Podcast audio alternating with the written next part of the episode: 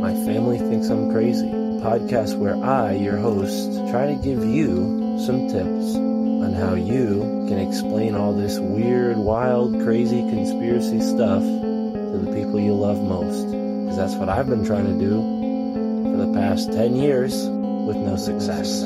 I've been telling everybody that our government is shady,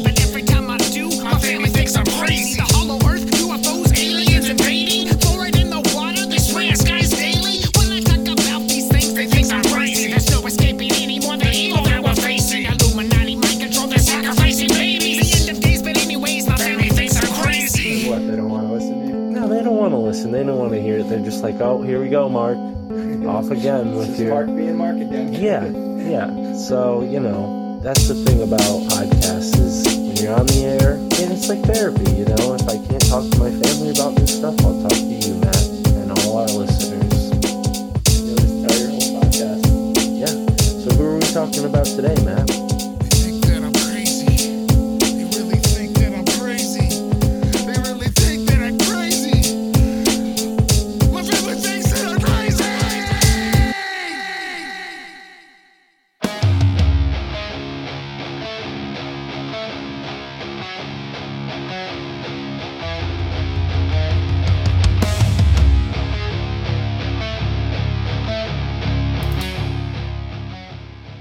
Gentlemen, welcome to the My Family Thinks I'm Crazy podcast. And today you are in for a treat. That's right, we are putting out three episodes this week. This is a bonus interview conversation that's hot off the heels from our last episode with Tom the Headhunter Higgins. That's right, my guest, my friend, uh, fellow New Englander, Andrew Rouse, host of the Deep Share podcast, joined me for a conversation.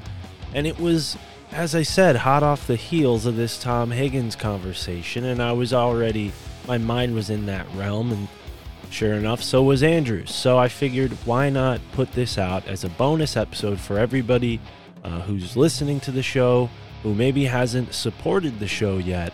But, uh, you know, I'm doing ads now, so I figured why not give everybody a treat? Uh, you guys are the number one podcast audience in the world, according to me.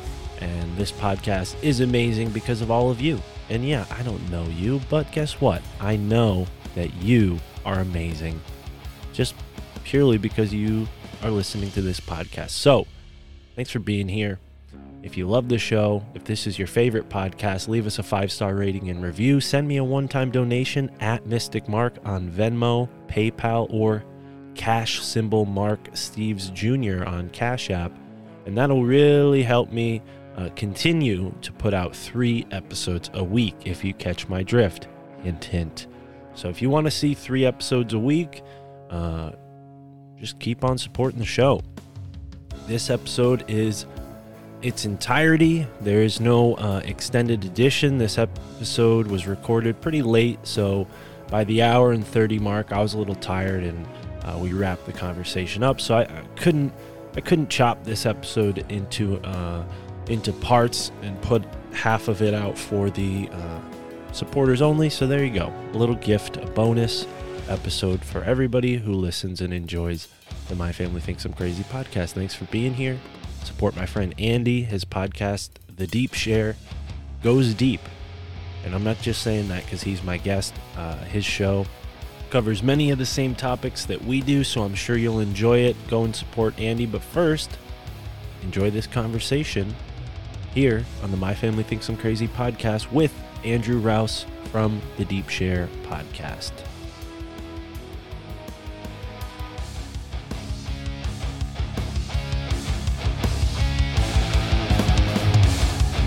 Right. Ladies and gentlemen, welcome back to the My Family Thinks I'm Crazy podcast. And with me today is a good friend who I've been podcasting with since nearly the beginning of the My Family Thinks I'm Crazy podcast. And I know he had been doing his podcast for some time before I started, and he reignited the flame. And we all have been podcasting together in the broader Alt Media United community. My man Andy Rouse from the Deep Share podcast is back again. And today we're going to be talking about some strange, interesting stuff. We're going to be getting into the Tuatha De Danann and more, which is awesome because this episode should be coming out maybe one or two episodes after my conversation with Tom Higgins, where we touched on it briefly, as I mentioned to you earlier. But before we get into that, tell the audience a little bit about why you started going down this avenue and, as you put it, rehumanizing antiquity. Maybe tell us a little bit about what that means to you. And and folks, you know, if you haven't heard Andy before, of course, subscribe to the Deep Share podcast. He's been on the show before. He's told us this spiel plenty of times. So let's just get right into it. What does rehumanizing antiquity mean to you? Well, first of all, thanks for having me back, man. It's been too long. Appreciate it. It's, it's good to talk to you. Agreed. Good to see you.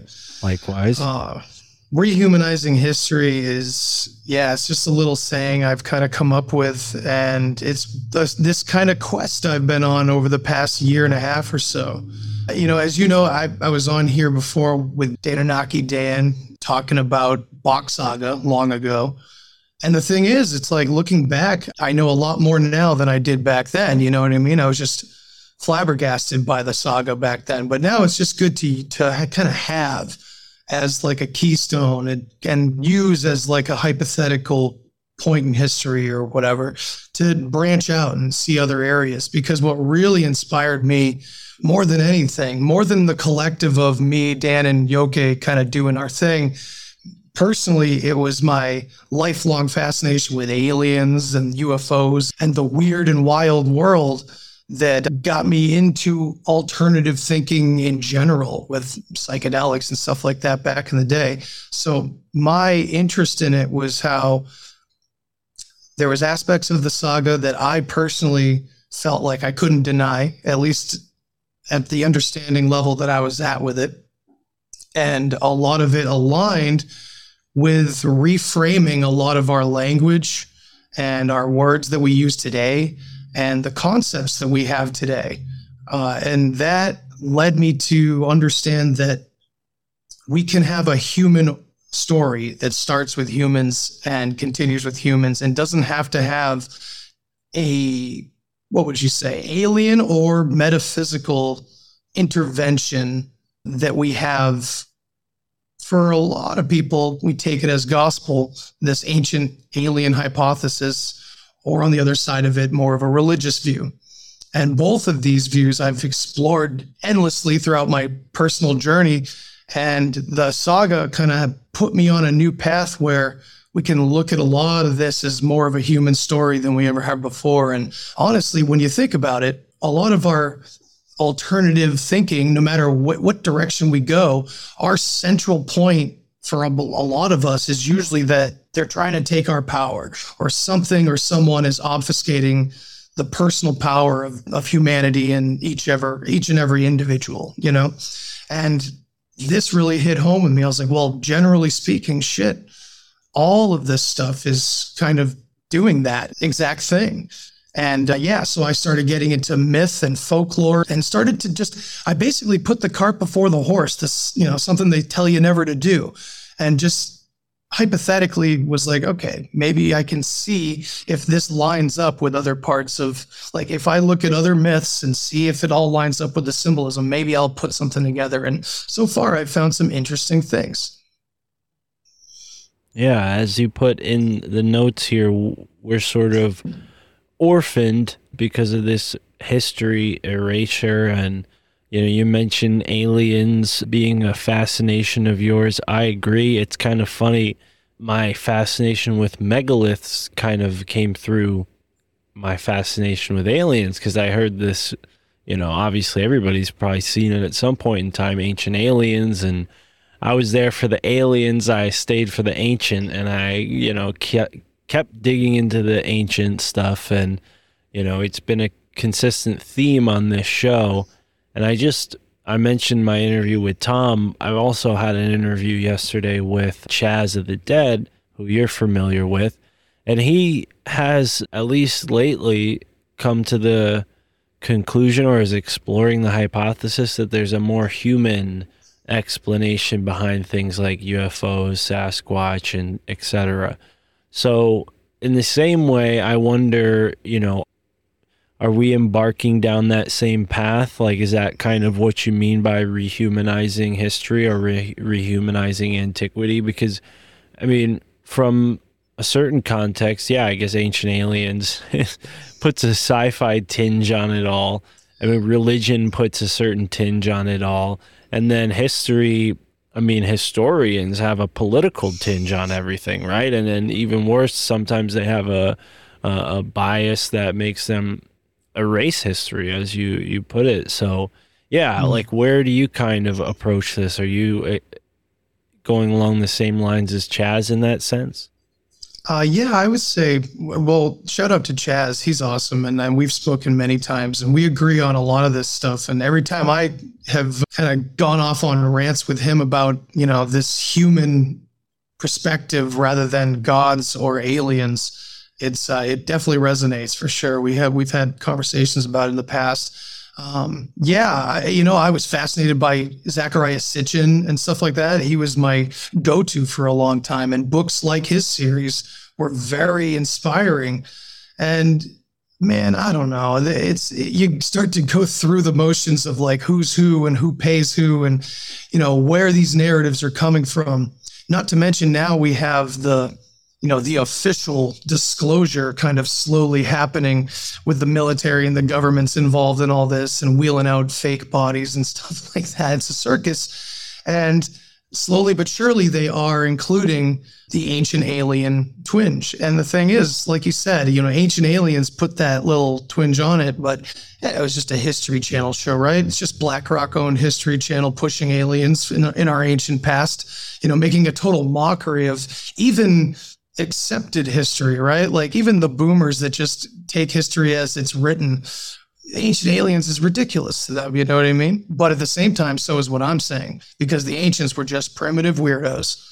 That's all they were to, to most of older people. So it's like the perspective we're coming at is pretty novel, I guess you could say, even though it really isn't and it shouldn't be. It's been a long time since this has been a discussion worth having because I feel like our culture has been so beaten to death over centuries with the world is mundane, the world is your five senses, and it is what it is. You know, we've gone away from religious myth for the most part, you know, for the majority, and gone towards secular thinking and scientific thinking and very reductionist thinking.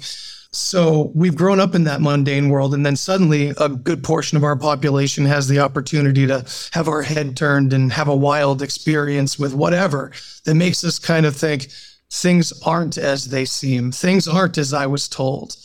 But unfortunately, that actually puts most people into one of the most vulnerable positions they've ever been in because now the doors are wide open for all the snake oil. Yeah, well, that's the funny thing is it, it comes in many different forms. I was listening to a great podcast, Mysterious Universe, today break down a book about this woman who basically fooled a whole abbey, like where monks would, I think it was the Franciscan monks. She fooled them all into thinking that they were, you know, she was the like, like holy basically like a virgin mary and that she was going to give birth to you know the next you know jesus right or the holy spirit. And what was weird is she was like cuz she basically made herself a living saint you know through her powers in the church. So then she was selling her own body parts not really selling like people would donate to the church and take her like skin and like they made the joke like, oh, it sounds like e-girls selling their bathwater online, you know, and, and there is this kind of weird, creepy aspect to it. But yeah, it, I got off on a tangent there, but uh, yeah, no, it it it seems like you know religion has that capacity. Now I notice in the notes you've used some etymology and I never really even made this connection until I saw it. I mean, it's in my face. It's kind of funny. Like, I'm really glad you pointed this out, but you put fairies, the Greek word fair, terms related to uh, a great house, and it's also the stem of the word pharaoh. And I stopped for a moment. I'm like, pharaohs, fairies. I mean, It's just Hmm. like they are kind of similar there, but There's they couldn't be further apart when you think of the imagery and and well, yeah, the tales, you know? absolutely. But that when you consider that you know, there's this whole idea that the Egyptians came from somewhere else before they settled on the Nile River Valley, and there's possibly evidence that they traveled through Ireland, right? This whole story. So And I uh, believe they'd mentioned Atlantis on a giant wall in Egypt too. You know. By the way, awesome presentation that you did a few a Oh, while thanks. back on tinfoil hat on Atlantis and everything. That was excellent. That was really good material, man. Yeah, thank you. Well, I mean, shout out to Michael Laflemme for putting such a great book together. It's really all his research, and you know, I just kind of made it simple for everyone on tinfoil hat. But yeah, Yeah. no.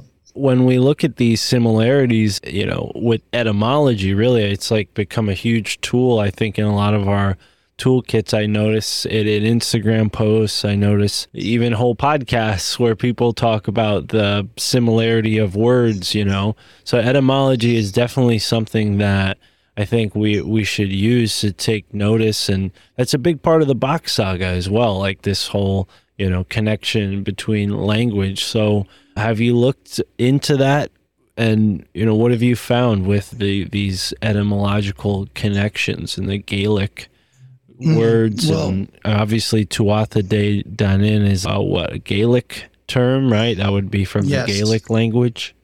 That's right.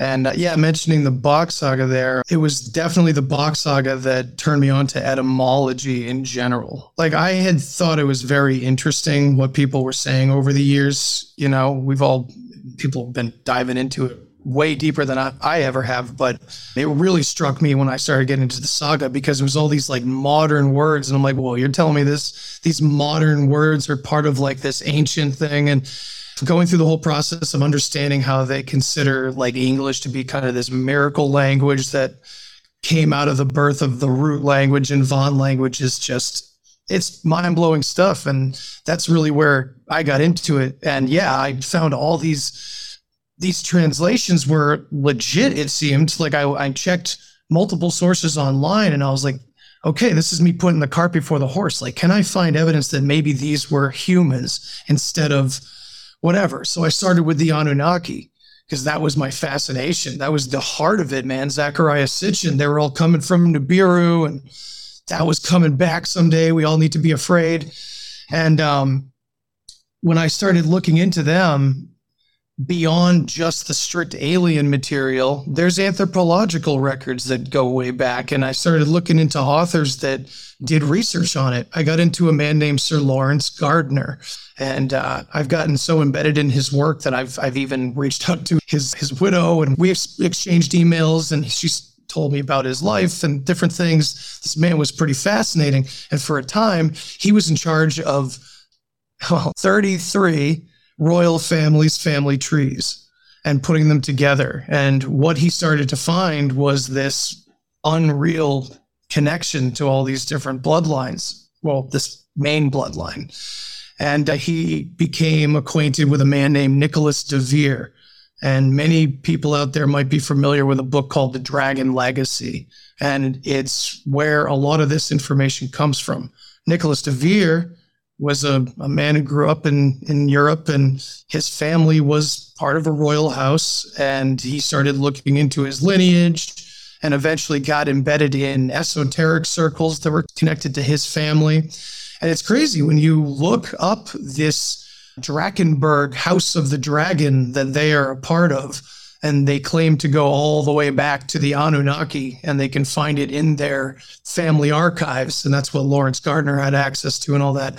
Yeah, it's pretty impressive what you find. And he was also blown away. And he did, eh, you know, all kinds of research into yeah, his own family archives. And he's not the only one. I'm sure you've heard of a book called Holy Blood, Holy Grail. This is, I ended up in Grail Quest territory and I had no intention of landing there whatsoever. And I found it really interesting. And I, Lawrence Gardner talks about the ring and the rod being the two main symbols of the Grail lore, which is, you know, right away I'm thinking, oh, rings and poles like the Bach saga. Very interesting. And of course, this whole this led me into all these words explaining how fairies and all this language was connected somehow to the Anunnaki. And it was first with uh, a man named Freddie Silva, an author who's been all over the world. He talks to you know the native peoples of all cultures, and he explored this too and found that the Anunnaki had a connection to the Tuatha De Danann because the Tuatha, their original name in Armenian was Tuatha De Anu. And so there's no mistaking Anu is the sky god of the Anunnaki. And we start to look at all these places where they start popping up. It's all over the Middle East and everything. But we have these tales of the fairies, the Tuatha De Danann, coming to Ireland in clouds of black smoke. Well, it was this tradition of these sea people, and we've heard this sea people term many times, to burn their ships when they became when they got to shores to the shores of their enemies, because there was no option for retreat. That was where they were staying. And so it's fascinating to find these traditions in Viking history and Scandinavia and things like that, and then finding it in Irish history, and then learning how a lot of Irish culture comes from, you know, the Viking migrations into Ireland. So it's just all crazy how connected it is, man. Yeah, no, absolutely. So you go from Sitchin through the Bach saga. I mean, we're taking it and connecting it all around the globe. So the Phoenicians, the Celts, the Scandinavians, all groups that allegedly came to America before Columbus, and that's a big interest of mine. And obviously, Atlantis would have been probably closer to America than the old world, maybe even in America, given what is here. But are we suggesting that these are beings from that pre-diluvian time Uh, that's why they were called sky gods because they had some sort of mastery over you know skycraft that would maybe help them evade the flood you know maybe mm-hmm. not airplanes as we would think of them now but maybe something more similar to like a hot air balloon. I mean there is evidence of ancient peoples using elephant skins to you know create these what seem to be hot air balloons. So could that be a part of this I- i'm just kind of reaching for Dude, that could totally be plausible. I've never even heard that. That sounds pretty cool. I never really look into the possibility of like the technology itself because that word is so.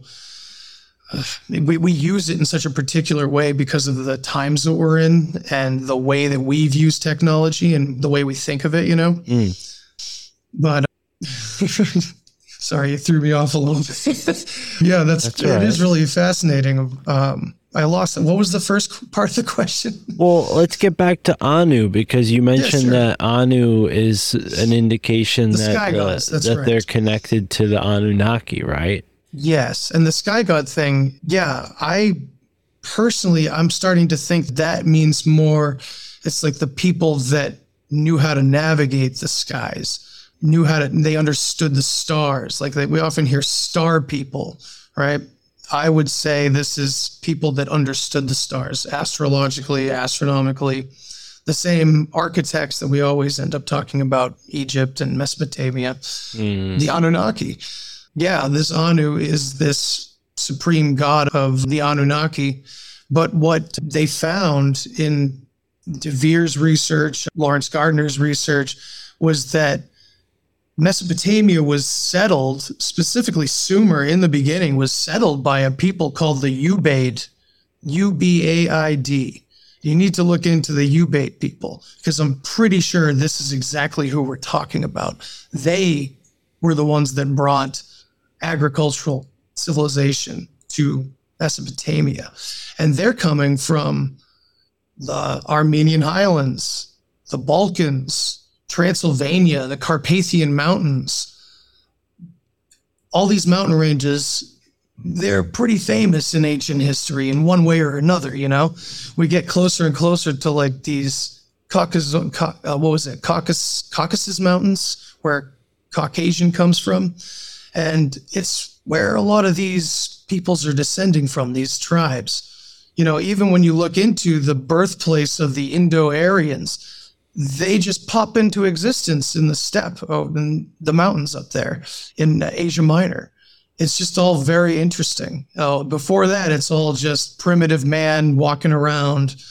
So I think that's where the uh, obfuscation starts right there. It's pretending that's where we were just kind of wandering nomadic and really not doing anything. I think there's a lot more to it there. Right. Well, and I'm glad you cleared that up because the sky god actually implies knowledge of the sky and the stars and how to navigate obviously across the ocean mm-hmm. and even across, you know, land. I mean, back Angelic then sailors, right? Yeah, uh, back then, you know, people used all sorts of methods to remember, you know, where they were and I'm sure the stars would have kept them on a straight course on their journeys whether it was land or sea, but yeah, that's mm-hmm. fascinating. Now, I'm aware is it the Sumerians had a, a goddess named Inanna, uh, and mm-hmm. I know that's similar to this Nuna, which is sort of connected to this whole Anunnaki etymology web, mm-hmm. right? Because there's, I mean, and it doesn't just show up in the ones you've mentioned. There's other, I'm sure, languages where we see these, you know, similar words popping up over and over again, right? Oh yeah, and if we uh, dare I say put the Bach saga at least in context at all, they break it down so that even letters are important. You know, and, and that's taking it further than I can my brain can even handle sometimes. I've started a Bach saga English speaking telegram channel recently just because a friend of ours over overseas, Ananto, has a German speaking one, Dutch speaking, like they're speaking all sorts of European languages. And I'm like, well, we need to bring more of this to the West so we can talk about this stuff. A lot of amazing discussions going on in there. A lot of it's pretty intense about how every letter based on this root language, of course, means something. And trying to put that into context with breaking these words down, it's probably impossible, of course, but and we can uh, kind of only guess and build bridges where we can. But just the regular etymology, I really feel like etymology and etymologists are the bridge between conspiracy theory and reality in a lot of ways because it's one way or another it's going to prove your point and it's really hard to fuck with language, especially when you have etymologists even agreeing that it all comes from phonetics. And that's like one of the biggest factors in what they do. Absolutely. Yeah, no, there's there's a couple I'm I'm looking for the book right now that I hmm. was learning about. I'll find the title. But there's a couple of really interesting connections that were made between the basically the Hindu culture, the Indian culture and European, the proto-European culture, right? And this term has become kind of taboo now, the term Aryan, right? Yeah. But this is something that's inextricably connected to this whole story.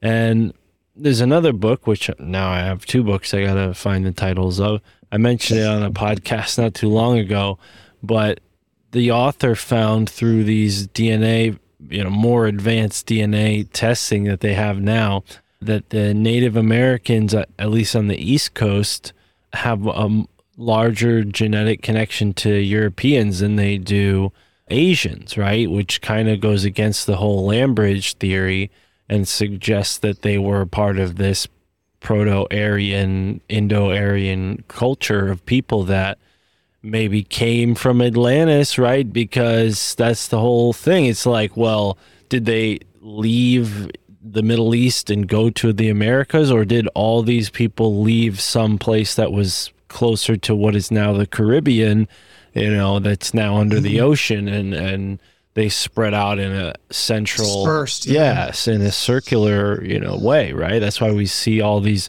in this circular pattern whether it's the incas the native americans northern europeans southern europeans africans it's all and even beyond there Yeah. And you notice, like, wherever you look, no matter where you go, the Aboriginal tribes, the you know the Amazonian tribes doesn't matter where you go the traditions differ but uh, you know I'm really on a quest to hopefully find more and more connections between all of them and because I think that the main principles of most native people are pretty similar to one another and they're usually the groups I mean, think about it, all around the world in the first world, looking at native peoples all around the world and their conditions and where how they live.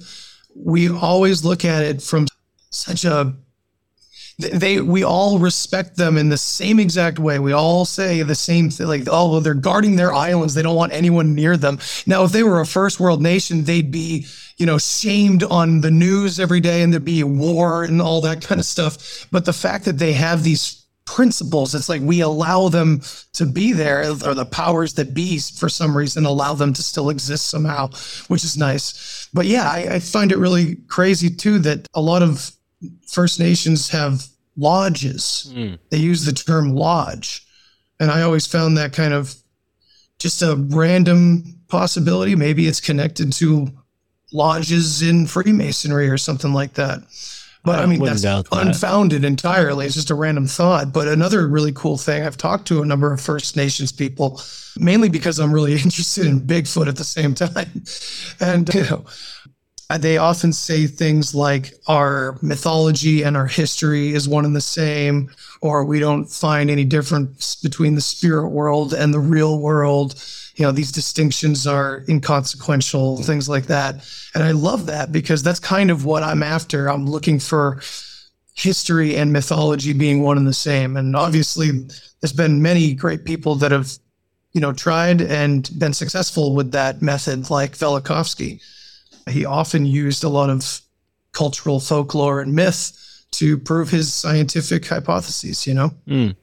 Yeah, tell tell us about Velikovsky because I've talked about him a long time ago. I haven't mentioned him much on the show recently. Maybe people aren't familiar with Emmanuel Velikovsky because I feel like what we're talking about kind of falls under this term. What is it? Revisionist history or Yeah, a little bit, yeah. alternate alternate history, right? And he's Absolutely. kind of put into that category of oh no, he was a revisionist historian. His history isn't quite accurate, which is you know just how they deride anyone who goes against the mainstream. But tell us about Emmanuel Velikovsky. Well, and they did that viciously to Velikovsky. You hmm. know, Carl Sagan was a monster. And it's funny too, because a number of things, I can't remember the details, but a number of things that Velikovsky hypothesized about Venus came true, but they were only after he was dead. And, you know, they were points that Sagan had roasted him on publicly many times that how impossible things were. But you can look up the fallacies of Sagan's just basically tear down of Velikovsky. But yeah, Velikovsky, I can't remember what he did professionally, but he was fascinated by ancient cultures and ancient mythology, folklore, things like that. And he applied the knowledge of the ancients to scientific work. And I think he was the, was he not the father of uh, electric universe theory as well? I can't remember. Possibly. I might be wrong, on that. but I think a lot of electric universe hypothesis or theory stems from a lot of what Velikovsky suggested.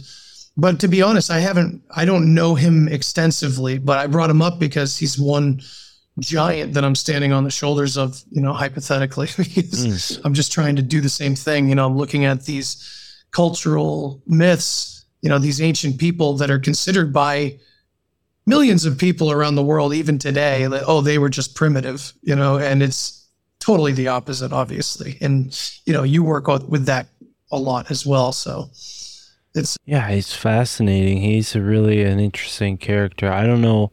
I'm not seeing anything about the electromagnetic th- universe mm-hmm. theory, but okay. I he does talk about. I think you might be thinking of catastrophism because he does talk about that, which is a big part of like what Graham Hancock and. And Yeah. Randall Carlson are now talking about, and it's the whole reason why they're still considered like controversial and not mainstream, and that's why they go on like Joe Rogan instead of you know the History Channel. Which, to be Which- fair, why?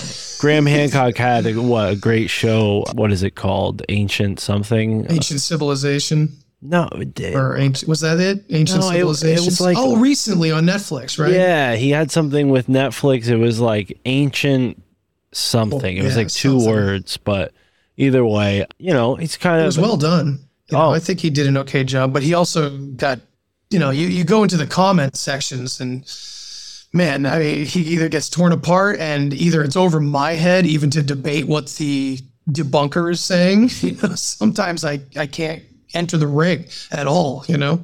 By the way, were you thinking of the Vedic home in the north as one of those books before? No, I We did find the book. a little bit. I did find the book I was thinking of. It's by Albert E. Potts. It's called Genetic Genesis. And essentially, what they were talking about was you know what? Now that I'm reading that, I might be confusing that with a, another book. Back to the drawing board.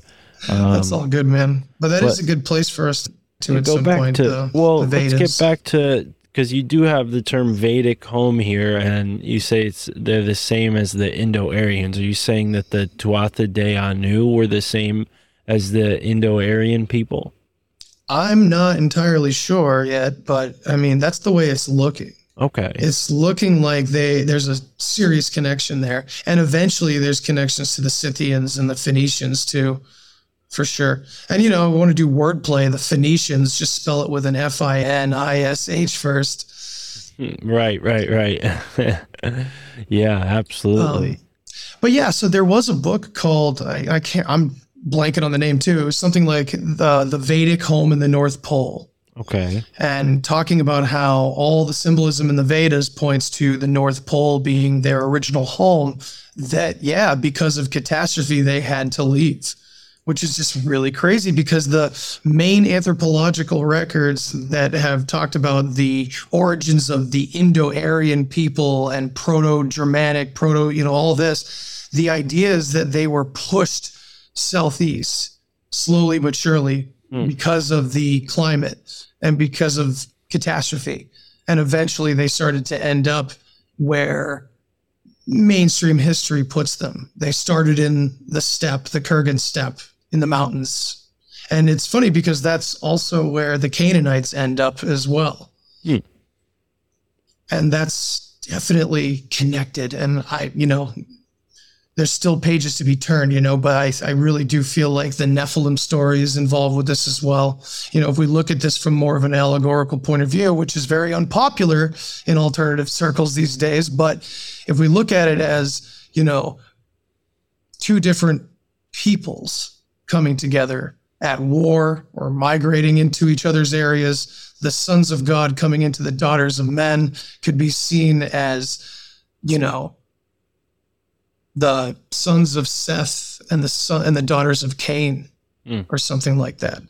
There's definitely something there, I think, because you know whatever they're talking about that it birthed monsters that caused the flood. That's clearly demonization of a group of people. And or demonization of the act of two families or two groups of people coming together that weren't supposed to. And hmm. we know that theme is constant back then. Bloodlines, lineage, keeping things pure.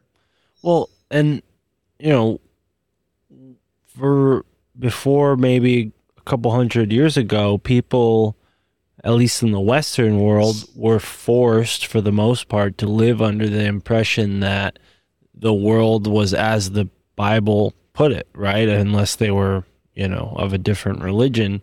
It, it was this big concept of that kind of skewed what we have as English history and you know our early scientists kind of had these ideas as well so we're just now beginning to establish a more accurate timeline but I found at least one book that we can reference it wasn't the one I was thinking of but it's someone someone who supports the show recently gifted this to me. Shout out to Chandra. Hopefully, we'll get this gentleman on the podcast. But The Empires of Atlantis by Marco Vigato. And uh, hopefully, get him on the podcast soon. But he puts it right here in latter part of his book beginning in about 9600 before the current era climate change started forcing large movements of people as you were just saying so that gives the skeptics uh, a sort of timeline to wrap their heads around because I think it is important. It's hard to con- conceptualize such vast, uh, you know, distances in time, but when it comes to our history, it kind of makes sense that these things would have happened that long ago for it to be, for the most part, forgotten and easily, you know, left in the dust when these Christianizing forces conquered the parts of Europe that may have been remembering this history and you know had it intact more so than it is now. Now we have to use our sort of Sherlock Holmes abilities to, f- to figure this all out in, in folklore and what, what's left mm-hmm. of, of the remnants of it. But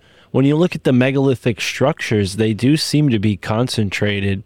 Not that there aren't any in Asia, but they do seem to be concentrated around this area that is so called Atlantis, right? And I mean, we could have a whole nother podcast about the megaliths of Asia and, and the lost civilization that they may be connected to And the to. Tocharians, the Tocharian mummies, the red-headed Tocharian mummies, and that's turd- that's the, something uh, that well i, I want to put a pin in that and you could tell Yeah, me yeah. more about the tocharian mummies but as i was saying that about asia i was thinking well i did just learn about the solomon islands and the red-haired giants there even Ah. the maori have legends of them coming to new zealand and because they've they only got to new zealand around like the middle medieval period, right? Like when Europe was in its so-called dark ages, the Maori were settling New Zealand and they said there there was a white-skinned, red-haired people there before and they were like big and tall and kind of monstrous. And you know, yes. it it could be similar to the Vikings. I mean, I that's kind of what came to mind for me. Or it could be this whole other thing, this you know Sasquatch, you know, other human giant type creature, Nephilim even. But I think it's all inherently connected, and that's why there's been this suppression, and why it's still kind of in the realms of you know paranormal studies rather than you know scientific pursuit. It's just something that people are, altogether kind of entertained by or dismiss as non not serious you know? But Right. it exists and you can't look past the fact that all these cultures have similar stories of these giants. And i mean here we are two white guys talking about it so of course people are going to be like oh well of course you want to see everyone as uh, white it's like well that's just what's That's being problem, told you know, We, we run. I researching all this stuff, man. I started running into a lot of like the neo-Nazi, like support the all that kind of. It's like holy crap! Like no wonder this is like this is so taboo to talk about. Like you start getting into the world wars and everything, and oh gee, wow, why were they after their origins back then? you know, it's like oh god, what is going on? You know, just a quick note on that. What I found was that the Thule Society, the T H U L E Thule Society, that's you know indiscriminately connected to Himmler and Hitler and the, the SS and the all that, the Third Reich.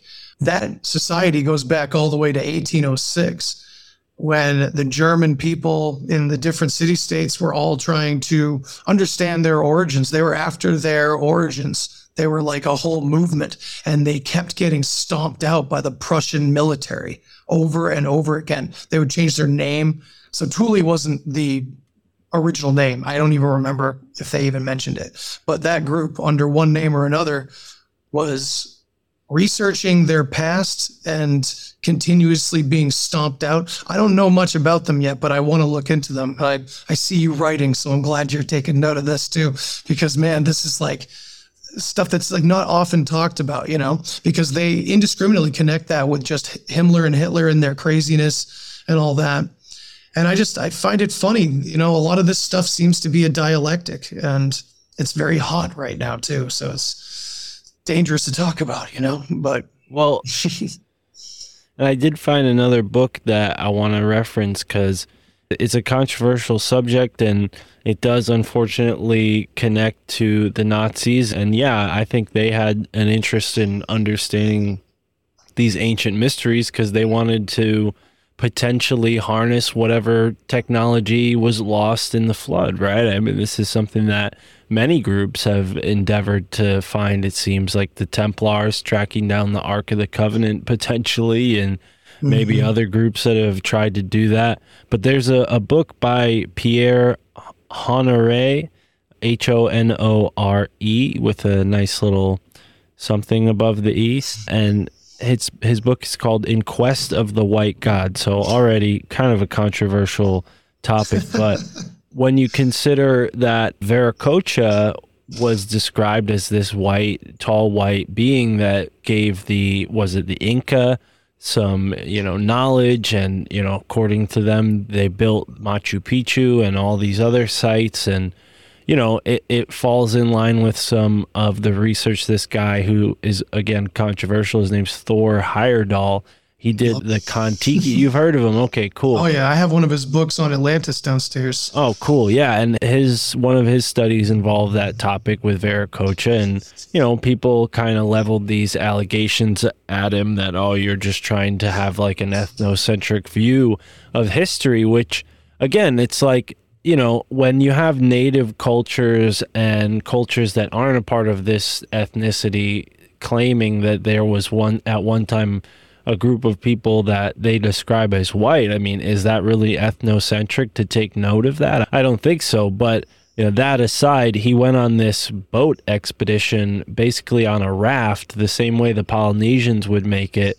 And I guess part of his theory was that the Polynesians went came from South America rather than Asia, something like that, so that like whoever got to South America at one point in time, this like group of Atlantean people, they then went out across the Pacific and did a bunch of stuff there, right? So I'm almost certain that's part of Thor's theory and why he took this giant, you know, Polynesian raft across the southern Pacific Ocean, which is quite a amazing endeavor and I think they, you know, wrote a book about it. There's probably documentaries about it they were successful. They crashed on a reef somewhere in the Pacific Islands.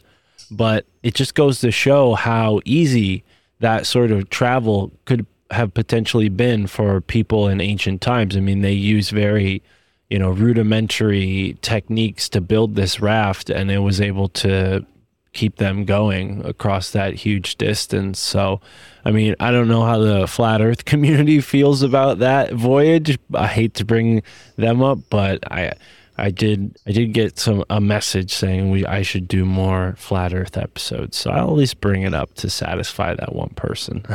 Hell yeah, all due respect to to the flat Earth community.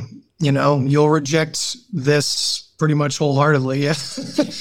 Man, that's what we got. You know, when we went on to Foil Hat to talk Bach Saga, we saw a lot of those comments Oh, like, man. "Well, it's not flat Earth, so you know, yeah, sorry." right. You know, we got to explore all avenues. You know, saying we've come to conclusions. Oh, I don't like that idea. I'm not coming to any. I'm just trying to find, you know, what makes sense and see if it fits. You know, and if I'm wrong, but man, you find people like Robert Sepehr, if you're familiar with his work. Uh, he was a big like you know, it helped me pat myself on the back a little bit. Like, okay, at least I'm not alone on this. And then it opened up the world to a lot of other authors and everything. But, you know, he's extremely controversial. And there's anthropology majors that go at him on YouTube and say why he's a terrible anthropologist and cherry picks. But, you know, he's got a great community around him that shows how he doesn't cherry pick at all. They rip the debunkings apart, which, of course, is always an important part of the process to, to witness. You know, you got to look at the whole thing. But yeah, let's go back to giants for a second because what's interesting is I found some native people called the Susquehanna people, and there's a book written by I'm of course going to blank on it. That's our theme tonight, but the book was describing these people, and it said that they were a giant people, thus they were attired. And I found that statement really bizarre. That they were a giant people, so therefore they were attired. So they were really big, so they had clothes. Like that, that just seems like the dumbest statement to, to make in a book. And it doesn't make any sense until you realize that back then, attired, because this book came from like the early 1900s, the word attired specifically meant dressed in elegant garments and expensive clothing. So it basically, it was referring to nobility. I'm finding that this word giant was synonymous with nobility, which is interesting. There's a Netflix show. It's kind of teen angsty, but there's some good stuff in there. It's called Ragnarok, and it ended horribly. I'll let everyone know that. It was not the greatest show. But what's interesting is that it's the Vikings, the, the Viking gods versus the giants, just like in Norse mythology. But just like in my understanding, these giants weren't huge at all. They were just the richest family in the country of Sweden in this story. So, So giant it's- it's giant might be a term like wealthy. Is that what you're kind of saying? In a way, and I don't mean to dismiss it away from the literal way we usually take it. And I do think there's definitely evidence for larger human beings, you know, Sasquatch included, but you know, the wild men of, of the North America, all these stories we have all over the world. I don't doubt that.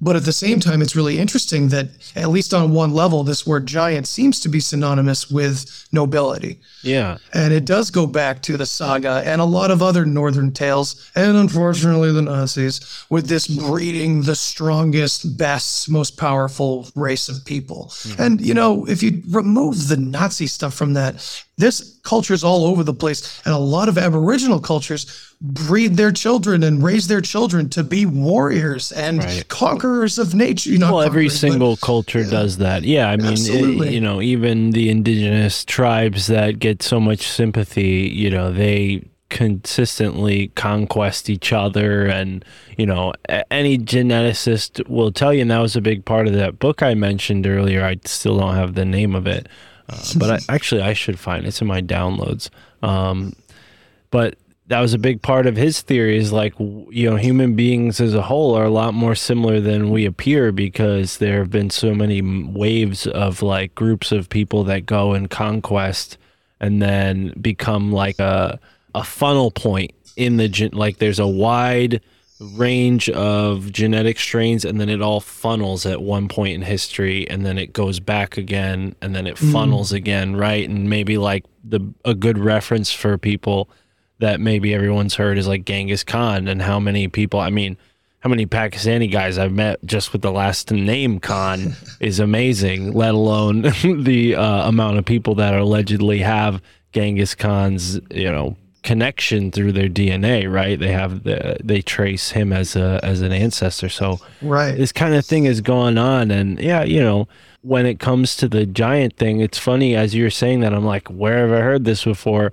Michael wan. And mike has gone into all the research with susquehanna river. So as you were saying that That's right. i started to remember what he looked into. And i don't quite remember exactly what he said about that particular statement but as you were saying it kind of rung a bell in my head and it what I gathered from Mike's research is that they might have been giants, but what you said about them being wealthy fits in to what he was saying and also fits into this book I just found called The Rediscovery of Lost America.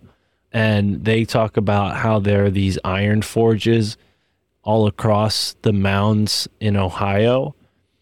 So, not to say that these people had iron jewelry, but you know, there's the possibility that you know Native Americans were not Stone Age as anthropologists describe them. Clearly, there's evidence of forges, you know, primitive ones, medieval style ones, but who knows? I mean, maybe it wasn't just Europeans that were using these here in the Americas. Maybe the natives participated in this and traded with them, or who knows what.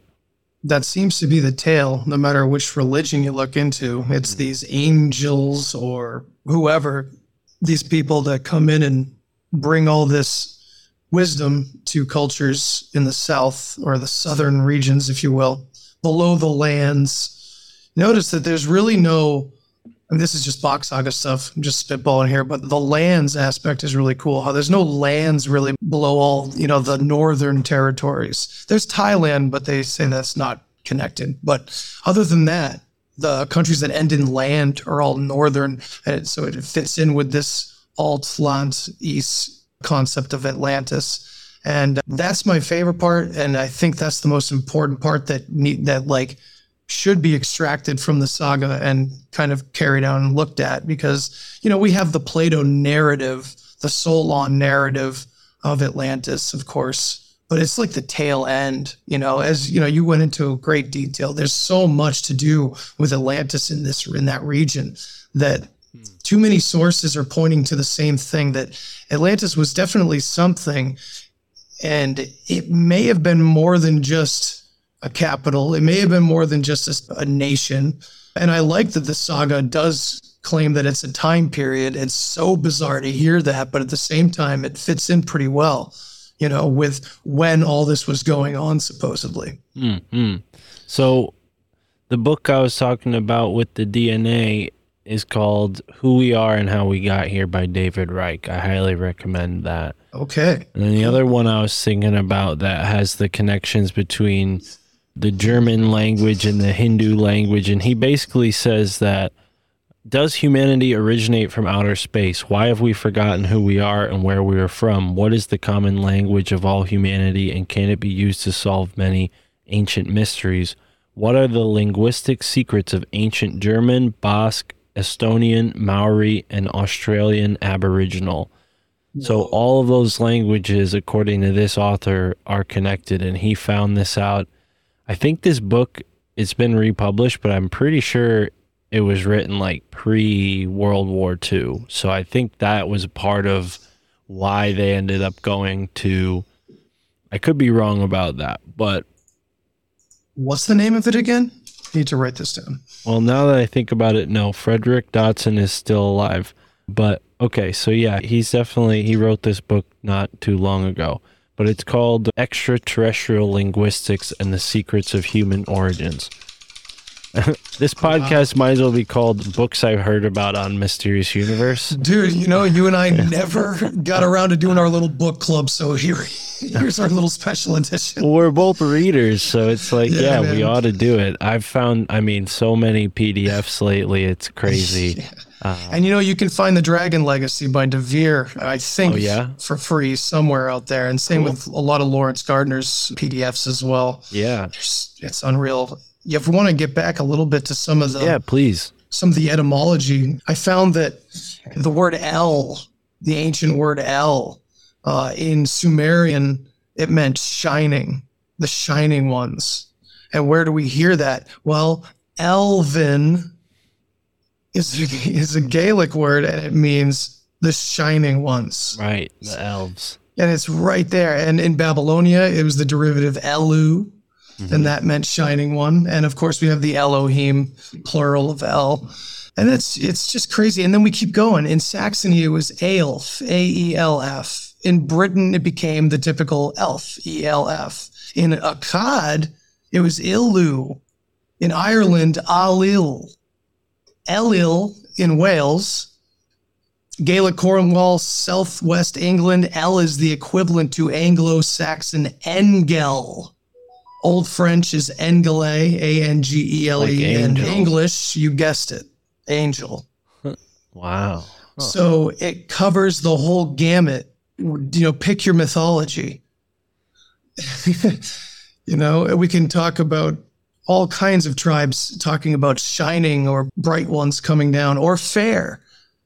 The fairies, you know, the fair folk, the fair people. Right. You know, dare I invoke George R. R. Martin and the folk behind the wall with all the giants, the ones that are, you know, disregarded from the seven kingdoms of society and left to rot in the north in the cold, the free folk, right. which of course he's a predator, you know, he's a protege of Tolkien.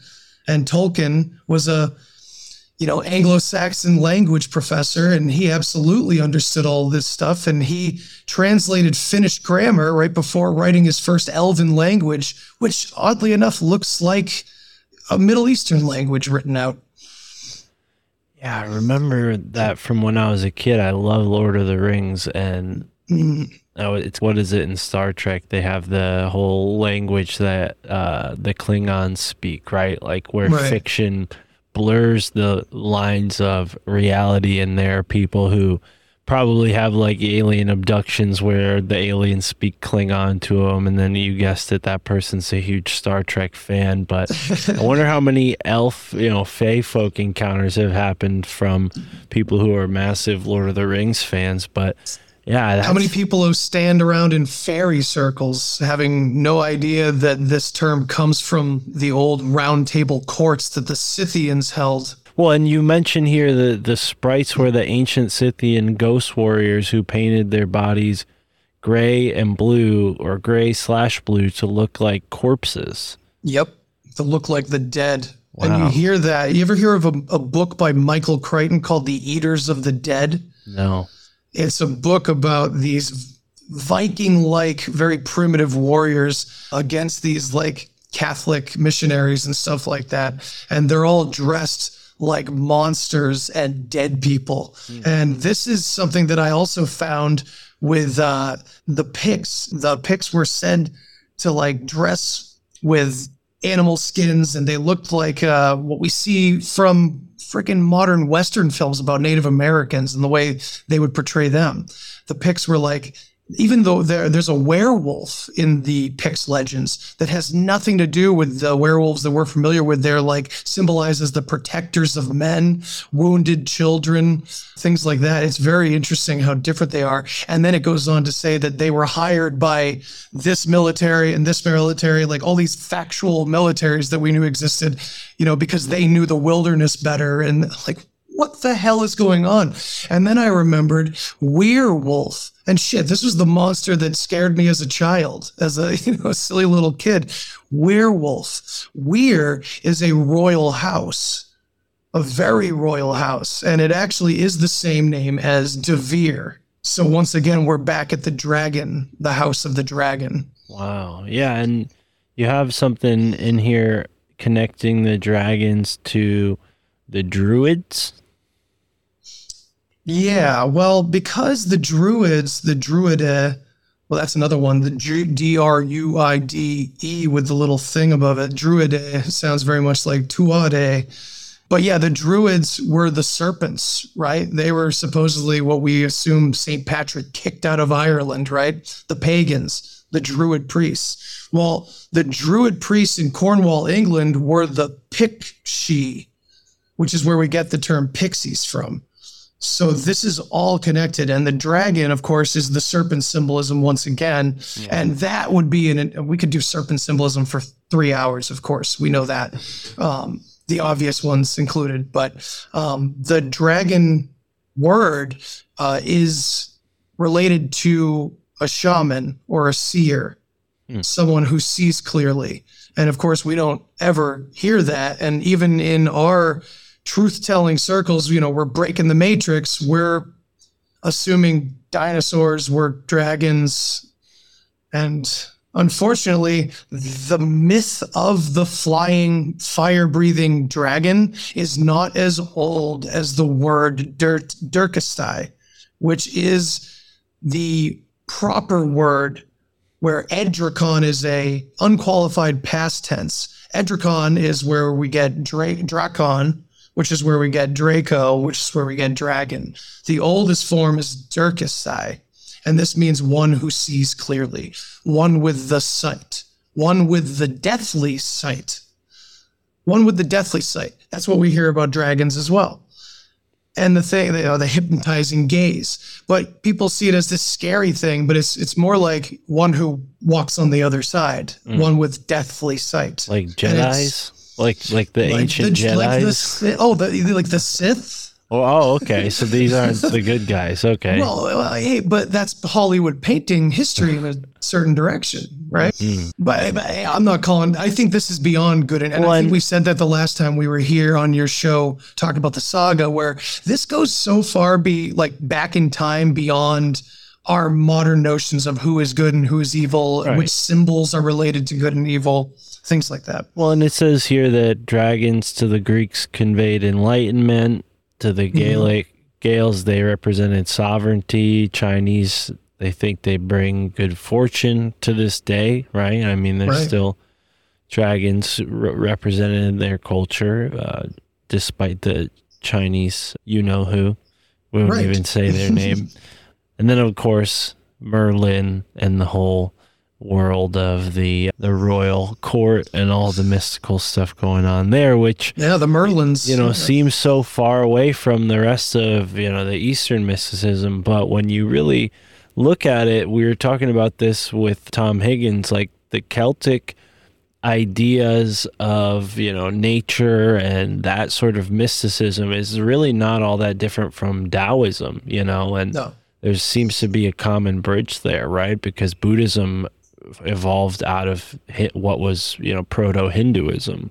Absolutely. And when you think about that, the Hindus come from the Vedic society Right. that came in there and gave them their agriculture, their religion, their spirituality, all of that, or well, at least what we consider religion today. Mm. I really, along this line that we're thinking, it's going to, you know, piss a lot of people off, but it's like, this is a whole new way to look at it because I mean the word God is tainted. When you look back at it it's not you know specifically some metaphysical being in the sky. This word isn't related to that. It's related to willpower kinglyhood you know kings things like that. Hmm. True intention.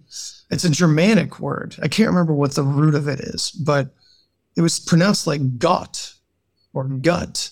Hmm. And when you think about go with your gut, the brain in the gut, the brain in the stomach, you know, these things are all tied together. And it's hard to get through to some people about this because they will not budge. I think even for people that have left, say, Christianity or Western religion and gone spiritual and went Eastern, it's like, yeah, well, a lot of that's handed to us too. It's all handed to us. Hmm. We each have a spiritual experience that we have access to within. But this is my thesis that everywhere you look, they want you to look outside of yourself, whether it's spirituality or religion, whatever you want to call it. Polytheism, monotheism, it's all an obfuscation of the path within because you don't have to go within if you're accessing all these other entities out there or allowing them to be the more powerful entities or something like that. I don't know. I'm kind of butchering my own words here, but No, I think I you get, get what. I'm you get what I'm picking up. Yeah, I which is a it. theme that we all come to no matter what. We talk about conspiracies. Yeah, it's to take away our power and make us think that we're, we're weaklings. Well, perfect. Put the God in the sky then. Hmm. You know, put aliens in the sky instead of behind fucking black budget projects. Yeah, well, and I think a lot of times when people have these sort of encounters, I mean, I was listening to something today where they were talking about real encounters with dwarves and fairies and you know there was a story I think it came from like 18th century England where a, a little girl told her father pretty soon I'm going to go live with the fairies, you know, don't worry about me and then she disappears and the whole village the whole town whatever thinks that their you know the father killed his daughter and she turns up like so, a few months later and tells everybody like no I, my dad didn't kill me you know i was out and she explained the whole thing saying she was in fairy world and she some weird details like we had to drive incognito in these invisible cars. So it must have been, you know, 19th century or late 1800s if, you know, Yeah. if they're using the car reference. But yeah, it's just really, and that's just one of many weird stories where people get, you know, basically like missing 411 kind of style stuff where they lose track of time and then maybe end up somewhere, you know, years later, dead or never seen again, you know. Maybe this has something to do with it. And you point out in your notes here that leprechauns are not exactly what we see on St. Patrick's Day, which is funny because there there aren't that many leprechaun sightings as much as people see dwarves and things like that.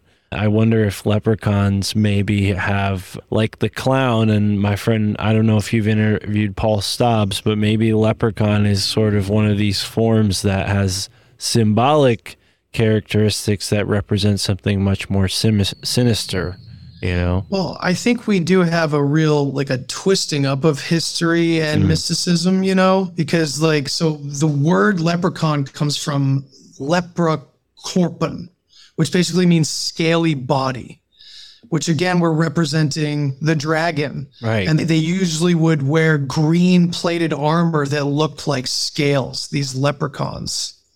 These are now when we say that, it sounds ridiculous because of our modern conception of what a leprechaun is. Same with a fairy, the sprite, goblins. You know, if you've seen Harry Potter, they're the rulers of the banks, right? Well, that goes all the way back. But before money, it was that they were the keepers of the wisdom, they were keepers of the knowledge. Knowledge that goes back to the gnomes as well, geonosis. Mm. It's all connected to this, which is crazy. Gnomes too. Yeah, that's another dwarves. Gnomes is probably a better term for them. Yeah, and, you, like you said earlier, it's they're so far apart, right? You'd never think to connect the Eastern stuff or even the Middle Eastern religious stuff with stuff that's all the way over in Ireland and and and Europe. But lo and behold, it's it's very much all here, Oh, and it's connected to these damn sea people. You know, Absolutely. I even take it like to Jordan Maxwell, right? He talks about the law of water. Why are we governed that mm-hmm. way? If what Jordan Maxwell's saying with Yeah. well, everything's water, well, maybe it's in connection with these friggin' sea people. Yeah. You know, they love their symbolism. Yeah, admiralty law and, you know, even corporations have their, you know, foundation in these shipping companies back in, you know, the what was it, the 14 1500s, they would sail around getting resources from all sorts of places and hu- would take human slaves even and yeah, it's incredible stuff. There's a book that I've been meaning to read by Steven Sora, and it's all about the, you know, these people that sailed around in ancient times. And I think there's something to it, man. I mean, uh, now that we're on the subject, the Tuatha De Danann, I mean, they're kind of like the, this possibly seafaring race, this kind of connecting the dots between these megalithic sites. I mean, is that kind of what we're circling around here? Yeah, absolutely. They are the Tuatha Tuatha Tuatha Anu, Tuatha De Anu. Right. They, it's the it's the name rendered in its older form. Well, blatantly and it's the same symbolism the same physical descriptions once again we have dare i say we got caucasians you know well, now who would be the Fomorians? Because that's a big part of that whole saga. Is there's the Fomorians who are allegedly like the adversaries to Right. this group, right? yeah i don't i don't know exactly man i, I haven't been able to trace much of the Fomorians, and i know people have done more research on them than i have but uh, it there were plenty of people living all over the place when the Tuatha showed up. You know, we they had natives living there. So and but they I thi- think the Fomorians were another invading force, right? I if I'm not mistaken. A lot, that's the thing. The invasions of Ireland is it's an incredible book because it's all about these multiple invasions that kept happening to this area of the world, which is weird, you know. But uh, yeah, the Tuatha seem to be the elven bloodline that's discussed in Lord of the Rings, basically. I mean, when I was a kid, I was always wondering why did he make the elves like big and tall? I thought they were like happy little creatures, you know. And as per Laurence Gardner's words, they've just been relegated to fiction, you know. Right, right. Well, and yeah, now they're part of like a, the whole Christmas culture, and that's kind mm-hmm. of it represents all sorts of stuff. Yeah, Have you heard of the uh, the the donation of Constantine? Have you heard of that? No, tell me about it. So it's a fraudulent document that still exists and is still hush hush, kind of accepted, just not even talked about anymore. But at one time, it's literally what gave the Pope and the Church indefinite, you know, divine power to rule and choose rulers on the planet. Um, it was delivered and put into action in, I believe, 751, and it just that was like basically the point where the church overpowered and destroyed the Merovingians. Um, the Merovingians are connected to this ancient lore, this elven race, this yeah, even the supposed Anunnaki. Hmm. They're supposedly connected to that, the blue bloods, right? So it's really weird how it's all tied in, and I'm I still have unanswered questions. You know, there's Yeah. a lot of pieces still missing. Yeah, well, and you know, hopefully someone out there is keeping a list going of all the books we've mentioned so far. so let me add another one to the list. As I was mentioning the Fomorians, I was thinking maybe it has something to do with this book I recently came across called The Dark Gods. Maybe the you know, in the same way we think of the Tuatha De Danann as fairies and you know, fairies don't always have a, a rosy and sweet connotation. In a lot of circumstances, they are akin to like gray abductions, as Joshua Cutchin points out.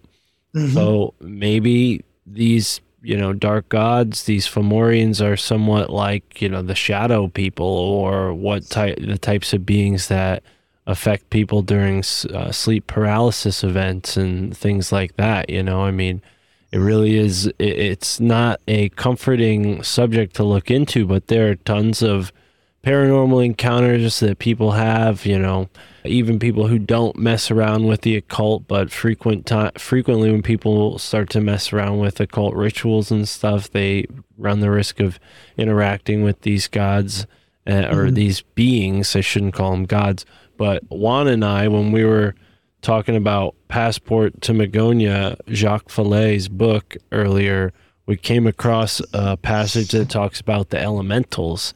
And these seem to be a, a a group of beings that some people describe as being like unhappy with humans. And maybe there's a certain reason why, you know, ancient cultures gave certain types of offerings and whatnot to these beings.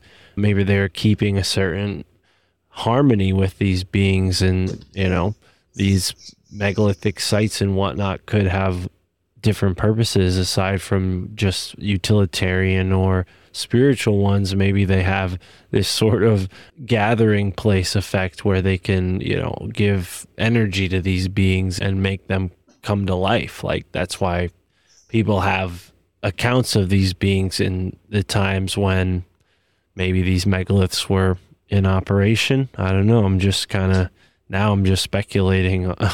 Oh, that's totally fine, man. I, I, it brought to mind a conversation I had with Freddie Silva about his tours in Egypt, and when he goes takes people into these sacred temples, man, like they have some pretty wild experiences, and it's they're coming out of there. Each and every one of them's like reporting seeing like silhouettes and people moving through them and the whole room in the temple and stuff like that. And, you know, I'm talking to Freddie Silva, who's not a conspiracy theorist, kind of rolls his eye, conspiracy theory.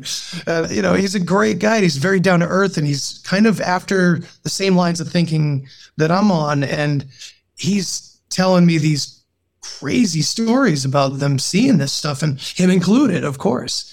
And so I can't dismiss any of that, man. I've had some wild experiences too, you know?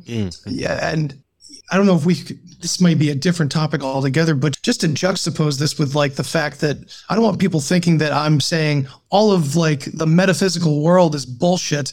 But I think there's a very good reason why we're constantly, forever and ever, whether you're religious or not, we're citing the words and concepts that were handed down to us, you know, as these things. And I would say that what's changed are not the words, but are the meanings of the words have changed and they've been helped to change. I think it has been a little bit of a game of telephone, but for the most part, we're looking at all these words and it kind of feels ridiculous to talk about leprechauns with plated armor and everything. But at the same time, it's because the meanings have been altered. well, it sounds a lot more like reptilians, and there are modern and ancient accounts of people interacting with those types of beings. So, Right. Yeah, I and the Naga of Egypt and the Brotherhood of the Serpent in Mesopotamia, started by the god Enki, which is clearly the serpent in the Bible and all that. Yeah. It's such a weird conundrum because I think it's both. It's, you know, metaphysical and historical. You know, I'm not throwing either one out, mm. kind of trying to find my place in the middle. But I I lean towards Buddhism with like the universal one and all that, you know, that everything goes back to the one of consciousness being all unified and everything. So, hmm. and I know that's kind of a, a concept that's kind of pushed by the new age, but I think it's a little bit hijacked in that category, you know, and I think there is a primordial kind of idea there and a philosophy behind it. But yeah, I'm kind of just trailing off too. well, and I was thinking as you were saying that, you know, going back to our point about erasing history, like you see an equal resurgence in interest in all this stuff thanks to people like Graham Hancock and you know all that stuff might not be as sensational as what we're talking about it might also be you know trying to assimilate more towards the mainstream whereas we're you know we're looking at books where people are talking about Atlantis and and you know connections i mean eh, i don't know maybe i'm I mean, off Atlantis is pretty mainstream. It feels like It's- it's You know, become pretty mainstream. Jimmy. Corsetti, who went on Rogan and brought up the Sahara. What is that Right. called? The, like the Rosh, the Rosh. I can't remember. I don't. You got. You know what I'm talking about. Well, and John, It's like- John, or I'm sorry, Michael LaFlemme in his book kind of points that out. Like, well, you know, does it make sense that this would be Atlantis? Like, it seems so far away from everything else that we're looking at here. You know, Like, right. And yeah. yeah, I do And he's wonder. following the Plato narrative too. Just sorry to cut in. Just real No, quick to no, finish no, that ahead. point is that you know we call it like edgy or it's like countercultural or conspiracy theory to talk about Atlantis. It's mainstream. It's literally part of the narrative that I learned in school about Plato. Now, of course, the teacher had his own opinion about. Well, that's just you know that it's not no, no nothing real to that story but yes this is what plato blah blah blah it was it's been part of our mainstream history the whole damn time Mm. and that is slightly worrisome you know and of course we know that they love to play both sides they love to control both sides which is uh, taking me down some pretty squirrely territory for sure That's yeah, and that's kind of where I'm aiming towards is as the stuff that was once taboo becomes kind of controlled opposition or whatever, however you put that phrase, uh, more precisely, maybe there's a, a way to put it.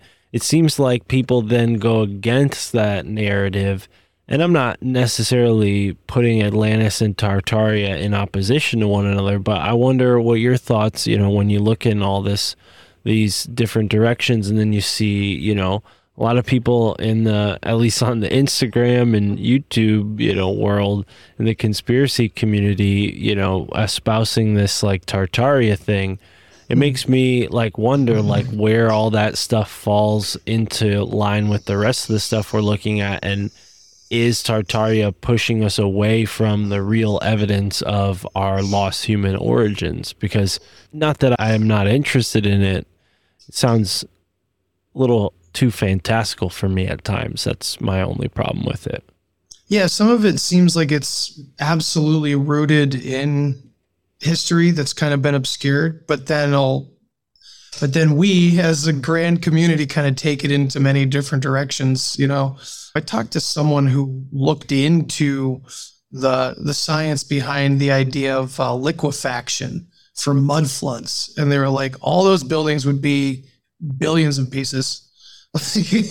They would not be they wouldn't be like have a few floors buried or whatever. So i think like you know what, what are we talking about? A mud flood? I mean floods move tons of mass. They move matter. They move mud so i mean what's the difference between a flood and a mud flood i don't know i haven't really looked into that kind of stuff but the tartars were definitely a real people i almost wonder if maybe tartaria is one obscured for a reason, but then also like there as like a not a decoy necessarily. Like there's something to it, but it's kind of overshadowing something older and more more dare I say important.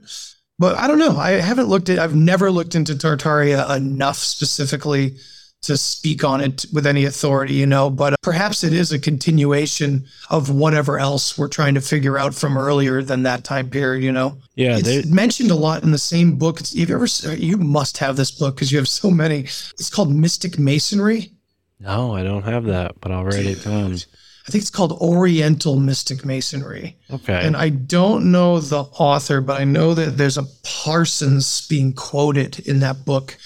And I don't know if it's Jack Parsons for Christ's sake, but it's a Parsons being quoted. And it's talking about when America and Egypt were one and the same. And they mention the Tartars like in the same paragraph. I think I screenshotted it like three years ago. Maybe I'll dig and find it for you and, and send it to you. Is it ancient yeah, mystical Masonry. Oriental masonry? That's it. Okay, yeah, Who I wrote found that? it. It says Clymer R. Swinburne, Reuben Sw- Swinburne, Swinburne. Hmm.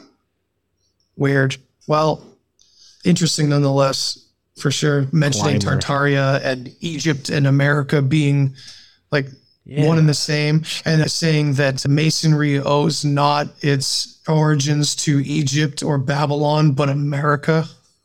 Well, and when you look at all of the place names that have like this whole Egypto factor to it, you know, it's Yeah. it's going on more so in the Midwest because that Egyptomania period happened. It coincided with a lot of the development in that area, but the Grand Canyon, right? And I'm sure you've heard the Kinkaid whole Oh, yeah. story with the you know tomb in the Grand Canyon that they flooded over, or the entrance caved in and they could never find it again, supposedly. Well, right.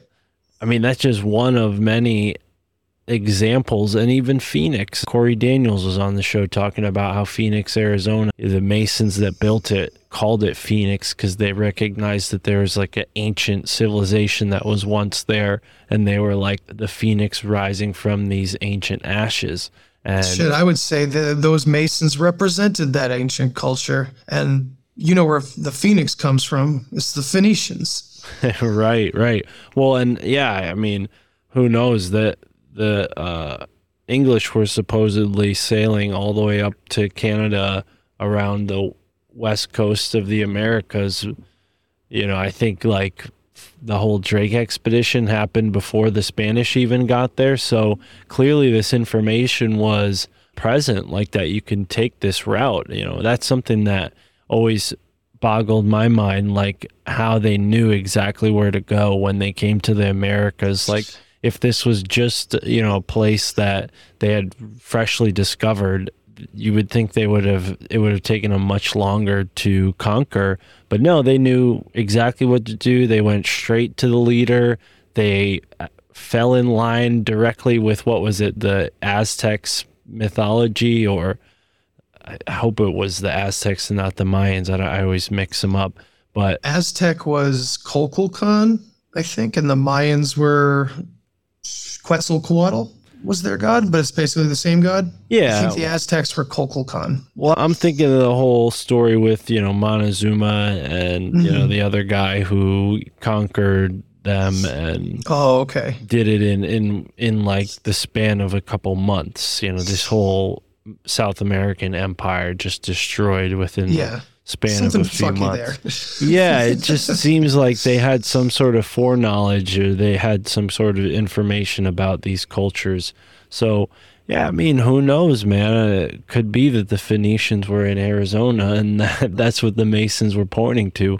I mean, They're there definitely in Florida. There are places around us, you know, in New England that have biblical names, and th- there's a place not too far from me now called Canaan, right? So we mm-hmm. know what that implies.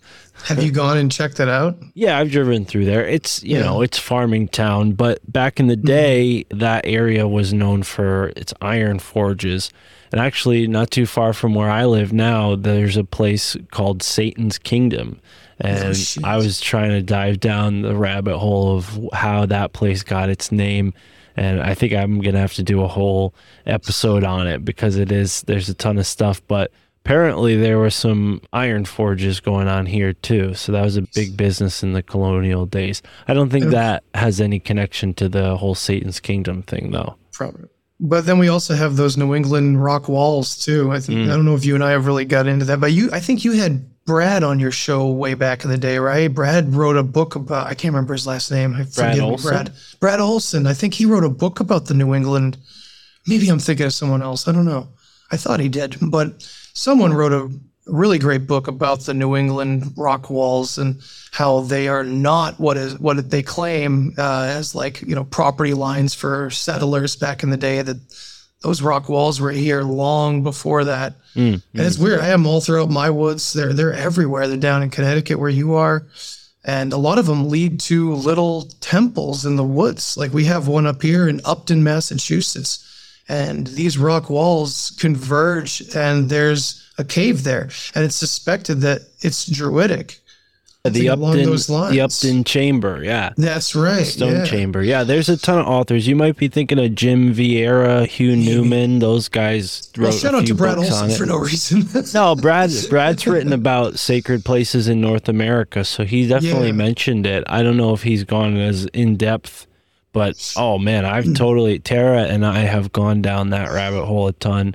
We have a bunch of books on that subject, and uh, yeah, I I think you know a lot of it could have been farming, but maybe the Native Americans were farming that land before the settlers came in. That's why there was all this these stone walls. I mean, they certainly have enough lichen and, and moss on them to be very old in in some instances. But but yeah, man, I mean, there's so many avenues that we can go down with this research, and I definitely want to have you back on the show. Maybe we can both read one of these many books we've mentioned, and yeah, then mean we should. do like a, a little bit like a, a book club book study kind of thing on it. But yeah man as we start to wrap up here what do we have in store for the deep share? Any good interviews coming out soon? Anything that you want to promote? Any projects in the works? Sure, man. Well, I appreciate that. I'm hypothetically, hopefully, maybe someday, I'm trying to put this together. I want to try to raise money to get a documentary film trip underway. I'm planning on going overseas to Scandinavia to go to Sweden and Finland. And if I have time, I want to go to Norway as well to visit all kinds of historical sites, uh, meet up with Yoke, meet up with a lot of people, do some interviews with some really fascinating people. And so, yeah, I'm trying to raise money there for that. And I just finally got some merch out. My store is finally open. And you can find that in my link tree. It's the Deep Store, and it's got all kinds of wonderful merch that'll piss people off when you wear it, you know. But yeah, I got that. And, uh, you know, our mutual friend Shane Newsom of the I Newsom podcast, you know, we were on his his was it two, Two year, year. anniversary Yeah, recently. year. Yeah, that was great. And uh, he and I have been podcasting a lot together. We were doing a Patreon show, but I just decided that we were just going to put it out for free as like a sideshow. And uh, so we do that a lot. And now we're getting Horns Up back together, which is the metal show that we do together with Jeff Fernandez from Shadow Band Podcast. So that's going to be a lot of fun. We're going to have some guests on from some big bands in the metal scene. If you're into metal, we got some cool people lined up. Yeah, and I'm just pumping out episodes, trying to do the research and do interviews at the same time. So I think I'm going to be trying to put out more workshops rather than say interviews. You know, talking to people that I'm talking to about the things that I'm researching specifically and just kind of workshop with each other on podcasts. You know, there's a lot to be gained from the audience point of view there, I think, too, because we're all just kind of trying to put the pieces together, man, and trying to use as little bias as possible while doing it. Yeah. that's a great way to put it but to frame my- it workshopping it Sorry. My I wanted to mention before I forget because I never mention it, but the deepshare.com is like Yeah. up and running now. And uh, yeah, that's where you can kind of access everything too. I never had that before, so now it's it's there. Well, that'll be linked in the description, and I'd be happy to join you for a workshop. I think that's a great idea, and definitely something that I've been trying to come up with, like a, a, a way to conceptualize it, and, and that's a good way to to frame it. I mean, on an idea level, because there's a lot of pressure. You know, obviously, people listening who don't have podcasts probably don't care much about the whole process that goes into it but you know and I know that it's not easy to just sit in front of a microphone and talk to just anybody. I mean, it, it's easier when somebody maybe has a book, right? I mean, those are our ideal guests because we could read their book and take a bunch of notes and then ask them those questions. But I love conversations like this where you and I just kind of free flow and come up with ideas and workshopping it is a great way to frame it. I think it takes a little bit of the pressure off of it. So yeah, I- maybe we did a little workshopping uh, today, and uh, yeah, thanks, man. I appreciate you joining me on the show. I appreciate you having me, man. Yeah, that's kind of what I figured this would be. You know, uh, I've been trying to tell this story on a number of podcasts, and I think, um, you know, some of us are more interested in these specific topics than others. So I'm glad that we got to talk about this because I know that you're interested in this stuff. And yeah, I think we, the, the idea that we're never going to figure out the past, it's just too long ago. And I, I think that's a fallacy, man. I think we have all the pieces we need, but we're just we're searching in the dark a lot of times. You know, Mm, the more we get together on these workshops, right? That's the way to do it. Well, and, And I call agree- us out on our bullshit too. You Yeah. know, the, that's what I urge more than anything. I'm not one to like block if you're dissenting my ideas. You know, I want, I please, because I feel dumb. I'm like, I found this. Can anyone verify it for me, please? yeah. You know, Oh no, I love that. I mean, I delete the mean comments for sure, but Sure, I, uh, I, when people have like objections or corrections, or even just want to share share a, a source of info, I love that. So please, I encourage that. And uh, thanks for joining me again, man. This is awesome. I appreciate Likewise. it, and uh, I look forward to the next one. And listeners, until next time, immerse yourself in the moment wherever you are in the now.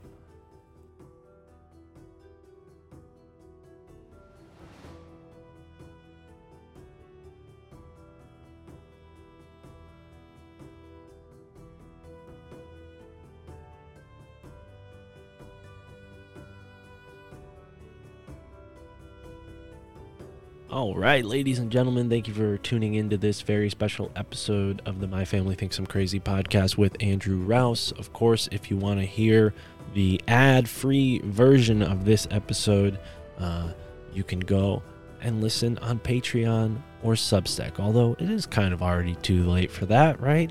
But I did.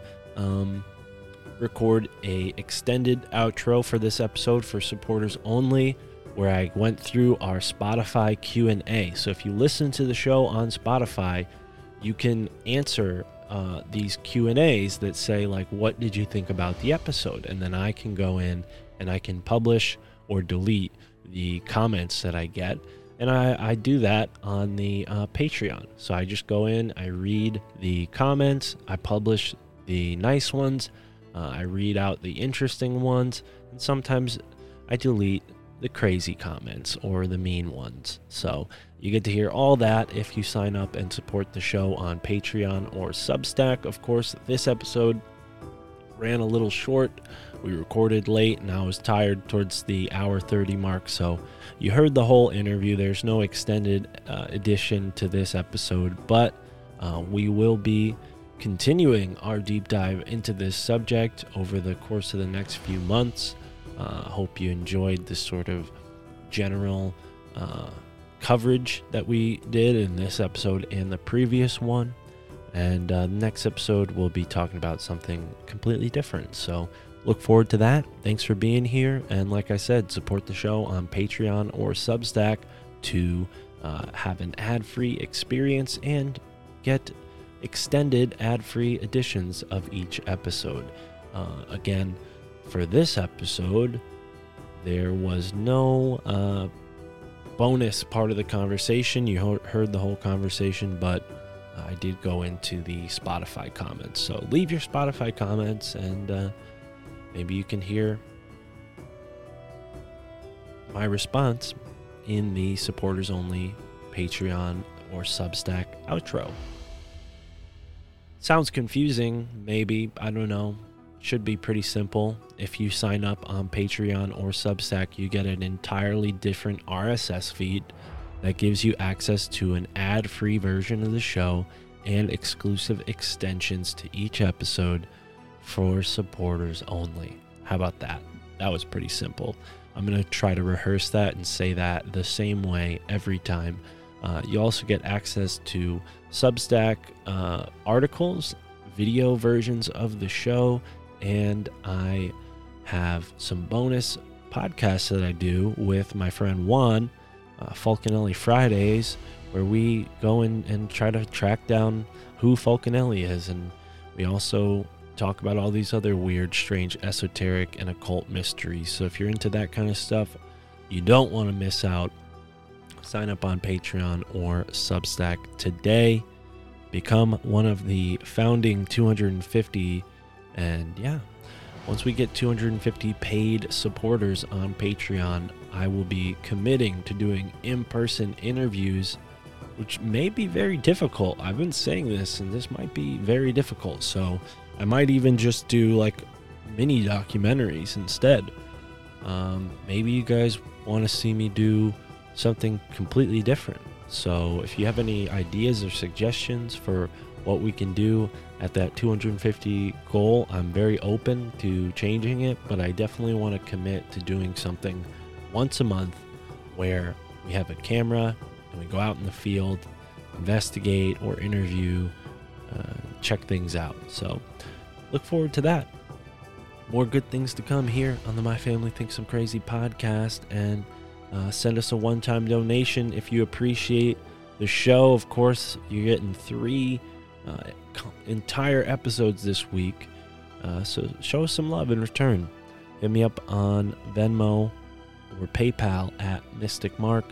You can also send me some money on Cash App. Just use the cash symbol, then Mark Steves, S T E E V E S, Jr.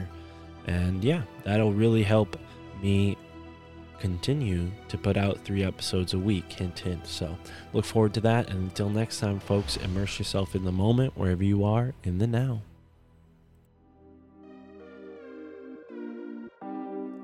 Fuck uh Man, I think I think I'm fucking peeking right now. Wait, I'm peeking through the curtain. Cells out of service can't reach me on the circuit. Nothing is for certain, but I feel it like a purpose. Wait, I'm peeking through the curtain. Hardly feeling like a person, but the vibes are perfect. Uh, I'm peeking through the curtain. Nothing is for certain, but I feel it like a purpose. Wait, my third eye's open and my chakras flowing. All seven channels in my spirit's floating. Knowledge feeling deeper than the ocean. It's the eightfold path and the sacred lotus. Uh, I'm peeking, flipping through Akashic records. My ego's decomposing like a leper. I'm Edgar Cayce on some levitation. So with zero hesitation as I jump into the spaceship. I'm weary from faking like a earthling. While skyfish dip and dive above the earth circling. I'm spiraling, sacred geometry, studying my old selves like it's anthropology. Honestly, feeling like life's a comedy.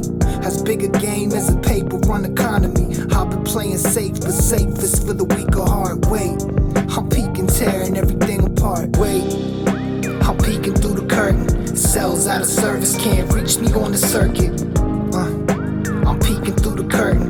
Nothing is for certain, but I feel it like a purpose. Wait. I'm peeking through the curtain. Hardly feeling like a person, but the vibes are perfect. Uh, I'm peeking through the curtain. Nothing is for certain, but I feel it like a purpose. Wait, I'm beta testing old theta frequencies.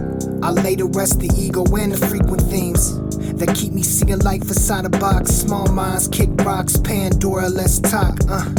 I might need a suture for this rift in space. I might stay and see how Lucifer's fruit tastes. I'm hungry for knowledge and hungry for infinite. And every time I'm peeking, I can see it for an instant. I'm peeking through the curtain at the crowd. Sheeps in their seats and the wolves on the prowl. Zeitgeist, spirit form walking through the aisles. Consumerism living in their vacant smiles. Uh, now I'm peeking through the curtain at the sky. I ain't even gotta try, gaining wisdom on the fly. I'm touching base with things I can't explain. Gods without names on a different plane. Wait, I'm peeking through the curtain. Cells out of service can't reach me on the circuit. Uh, I'm peeking through the curtain. Nothing is for certain, but I feel it like a purpose. Wait, I'm peeking through the curtain. Hardly feeling like a person, but the vibes are perfect. Uh, I'm peeking through the curtain. Nothing is for certain, but I feel it like a purpose. Wait, I'm peeking through the curtain. Cells out of service can't reach me on the circuit. Uh, I'm peeking through the curtain. Nothing is for certain, but I feel it like a purpose. Wait. I'm peeking through the curtain. I hardly feeling like a person, but the vibes are perfect. Uh, I'm peeking through the curtain. Nothing is for certain, but I feel it like a purpose. Wait.